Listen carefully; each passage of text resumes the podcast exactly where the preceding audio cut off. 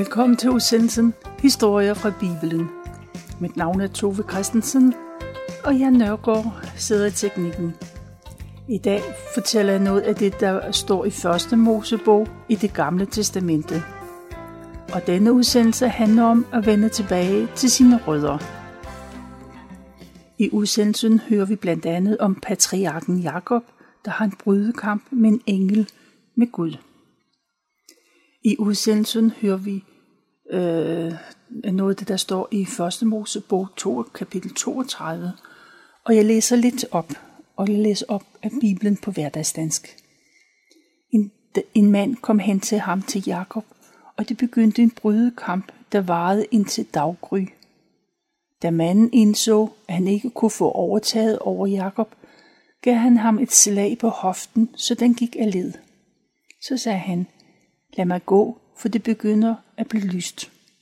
Men Jakob gispede, jeg slipper dig ikke, medmindre du velsigner mig. Hvad er dit navn? spurgte manden. Jakob svarede han.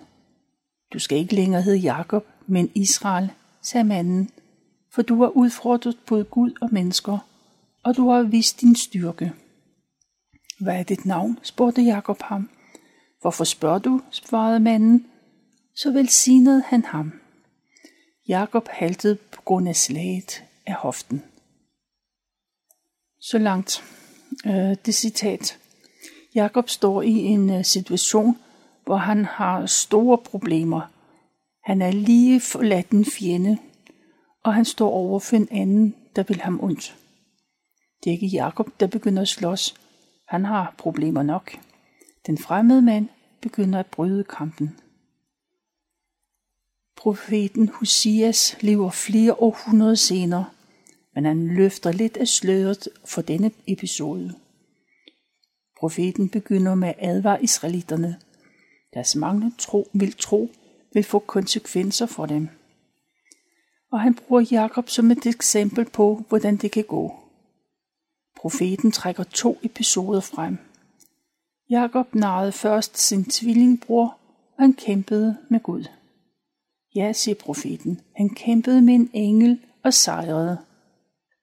Jakob sejrede, fordi han tigger og beder om Guds velsignelse. Det var profeten Hosias. For det var en lang og udmattende nat for Jakob. Han ville ikke opgive uden kamp. Til sidst blev, han, blev hans hofte mærket af Gud.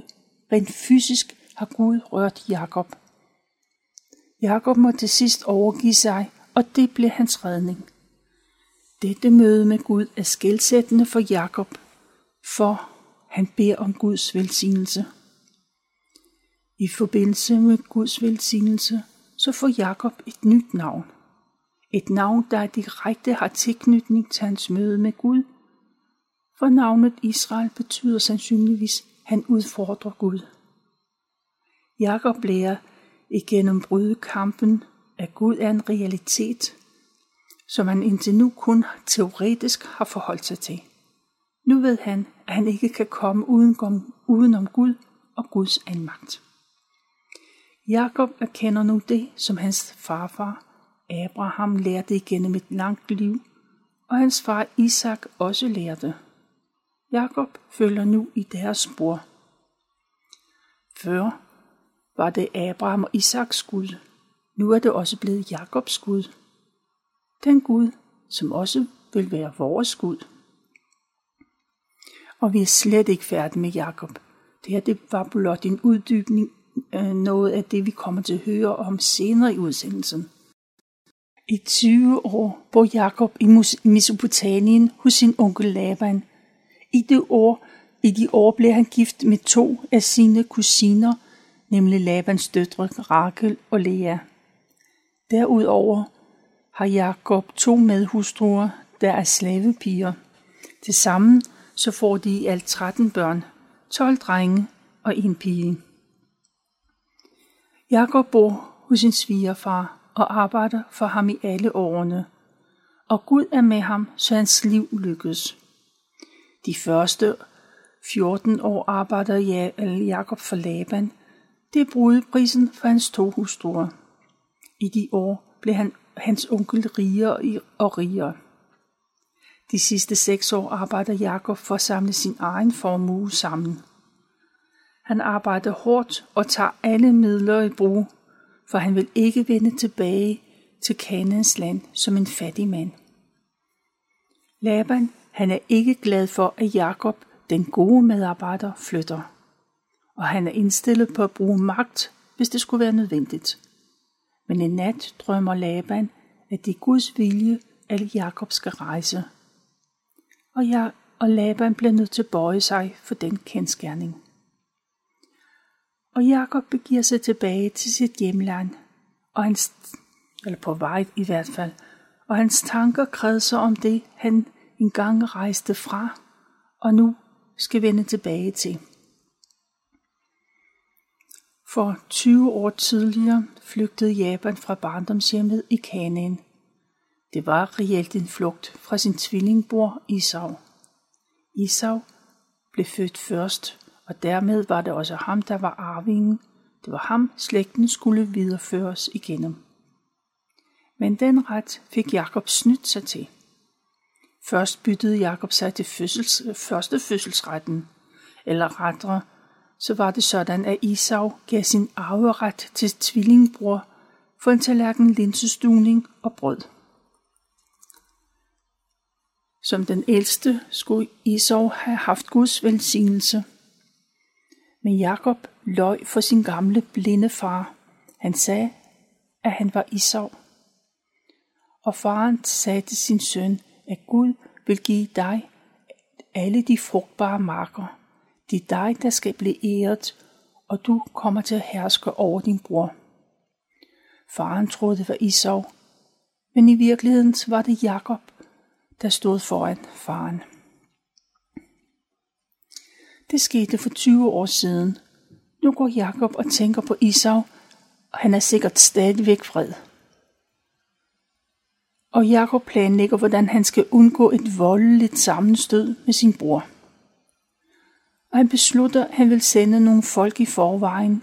De skal have køer, æsler, foregivet og slaver med. Alt sammen gaver til Isau. På den måde håber Jakob, at han kan formidle sin bror. Sendebudene de går afsted og afleverer gaverne, og de kommer tilbage med en besked. De siger, vi tog hen til din bror, og nu er han på vej herhen med 400 mænd. Kort og kontant. Og Jakob han bliver panikslagen. Og han beslutter hurtigt at dele sin husstand og sine husdyr i to lejre. Hvis den ene gruppe bliver angrebet, så vil den anden blive reddet. Og når det er gjort, så beder Jakob en bøn til Gud. En Gud, til far for Abraham og sin far Isaks Gud. Han beder Gud om, at de løfter, øh, han, han engang gav dem. Gud siger, Herre, du sagde jo, at jeg skulle vende tilbage til mit land og til min slægt. Du lovede at være med mig og hjælpe mig.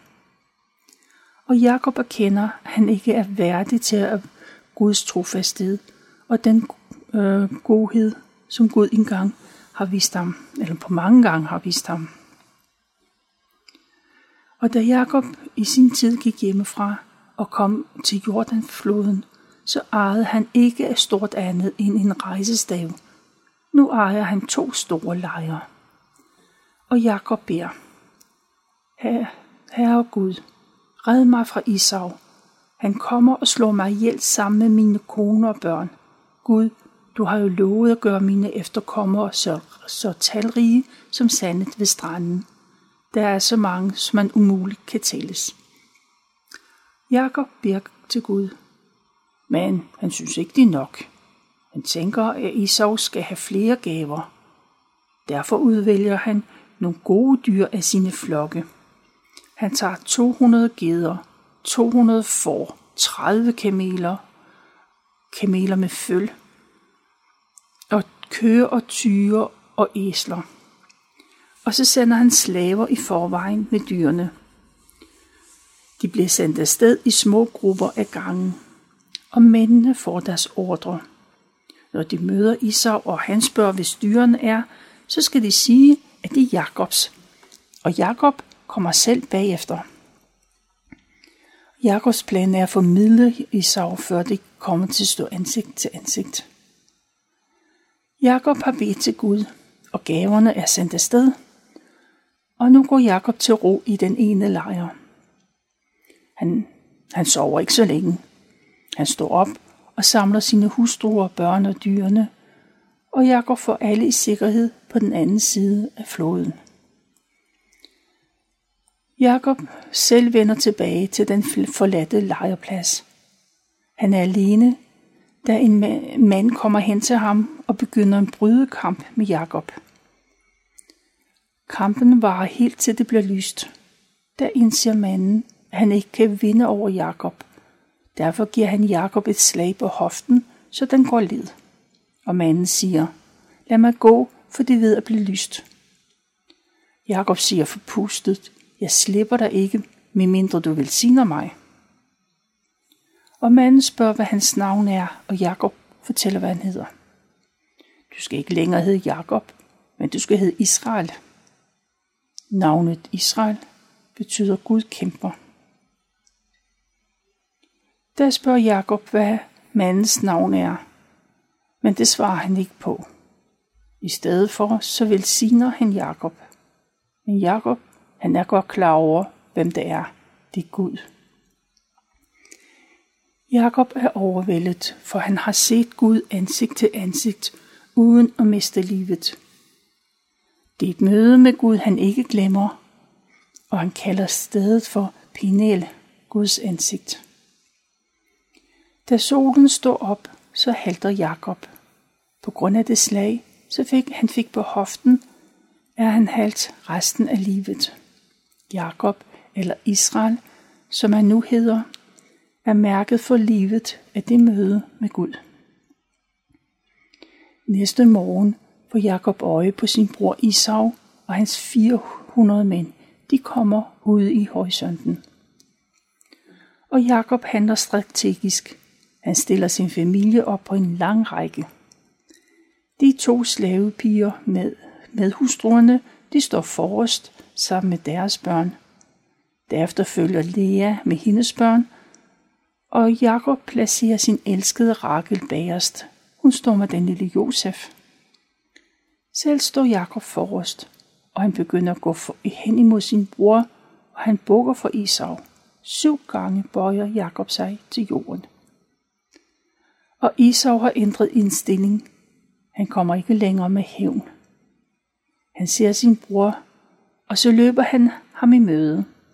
Han omfavner Jakob inderligt og kysser ham på kinden. Det er et bevægende gensyn, hvor begge brødre græder. Så ser Esau op, og han får øje på kvinderne og på børnene og spørger, hvem alle de mennesker er. Jakob siger ydmygt, at det er den familie, som Gud i sin godhed har givet ham. Og så går slavepigerne frem sammen med deres børn. De bøjer sig til jorden for Esau. Og så kommer Lea med børnene, og så de bøjer sig dybt. Til sidst er der Rakel og Josef, der bøjer sig for Esau. Alle hilser erbødigt på Jakobs tvillingbror. Og så spørger Isau, hvad var det for nogle dyreflokke, der mødte ham på vejen? Og Jakob svarer, at det var ment som en gave, fordi han vil gøre Isau venlig stemt. Nu er banen kridtet op. På den ene side er der Isau, der står med sine 400 mænd. På den anden side er der den helt tydelige rige Jakob sammen med koner og børn. Esau han ved jo reelt ikke, hvad Jakob ellers gemmer på, så han vælger at sænke paraderne og være venlig. Han vil ikke umiddelbart modtage noget af sin bror. Nej, men de skal forhandle lidt, og Jakob presser på og siger, gør mig nu den glæde at tage imod gaven som en velsignelse fra mig. Gud har været uendelig god imod mig, og jeg har jo mere end nok. Og Jakob, eller Isau giver efter, og så inviterer han Jakob og hans familie med sig hjem. Men nu er det Jakob, der siger nej. Det kan være for meget af det gode. Han vil ikke være afhængig af sin bror, og det er hans plan at tage til Kanaan, ikke til sit brors land. Jakob undskylder sig med, at børnene er små, og de går langsomt. Derudover så er der også små lammer og kalve i jorden. Hvis de skal gå for hurtigt, så kan de blive overanstrengt, og så kan de risikere at dø. Det er bedre, hvis Isau rider i forvejen, så kan de andre komme i ro og mag til Isaus hjem, øh, hjemmeegn lidt senere. Isau vender om, og han tager sine mænd med tilbage til Idom, der ligger syd for det døde hav. Jakob og hans følge fortsætter i et roligt tempo. Men da de kommer til Sukkot ved Jordanfloden, så slår de sig ned der. Jakob bygger en hytte, en hytte til familien og en indhegning til dyrene.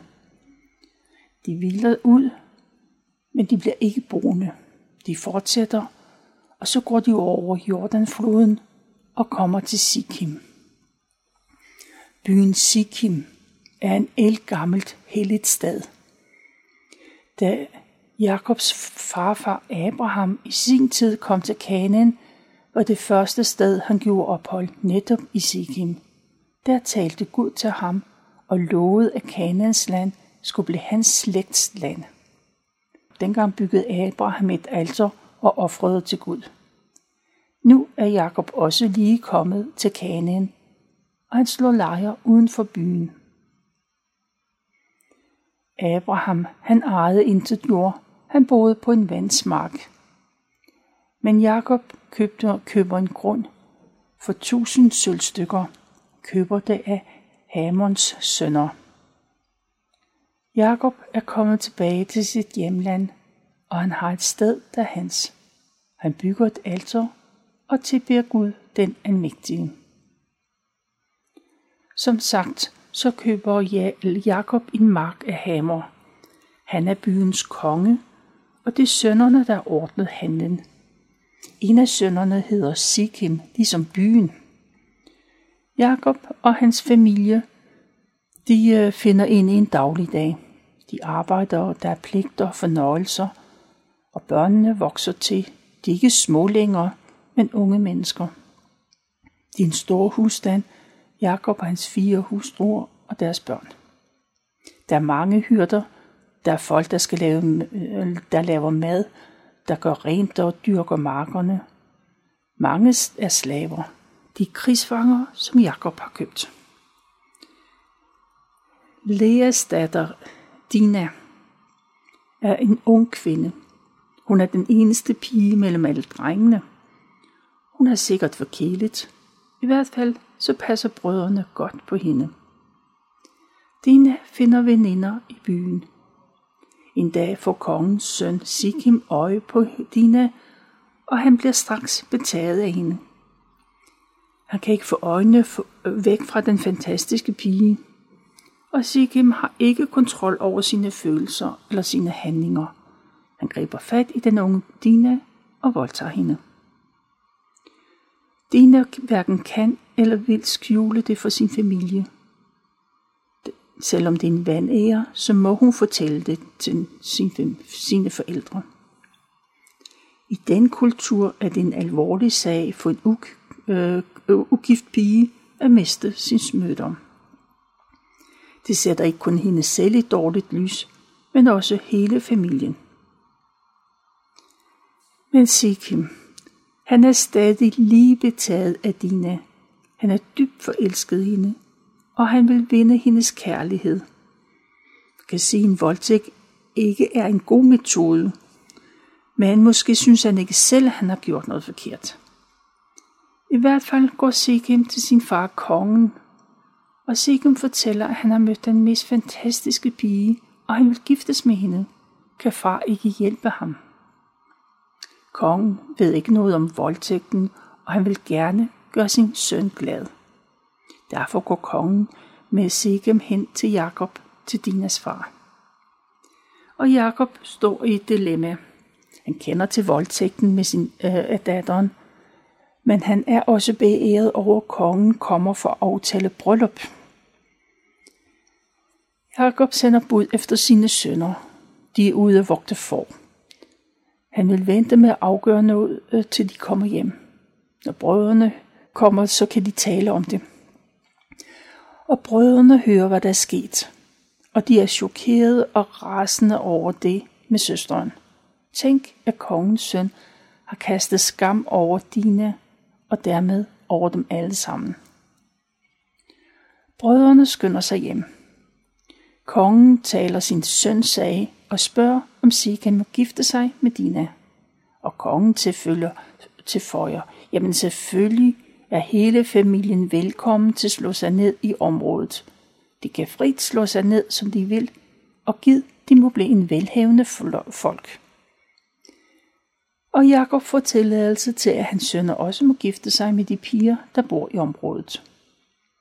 Sikkim tilføjer, at han gerne vil give Jakob hvad som helst han beder om, bare han kan få lov til at gifte sig med Dina.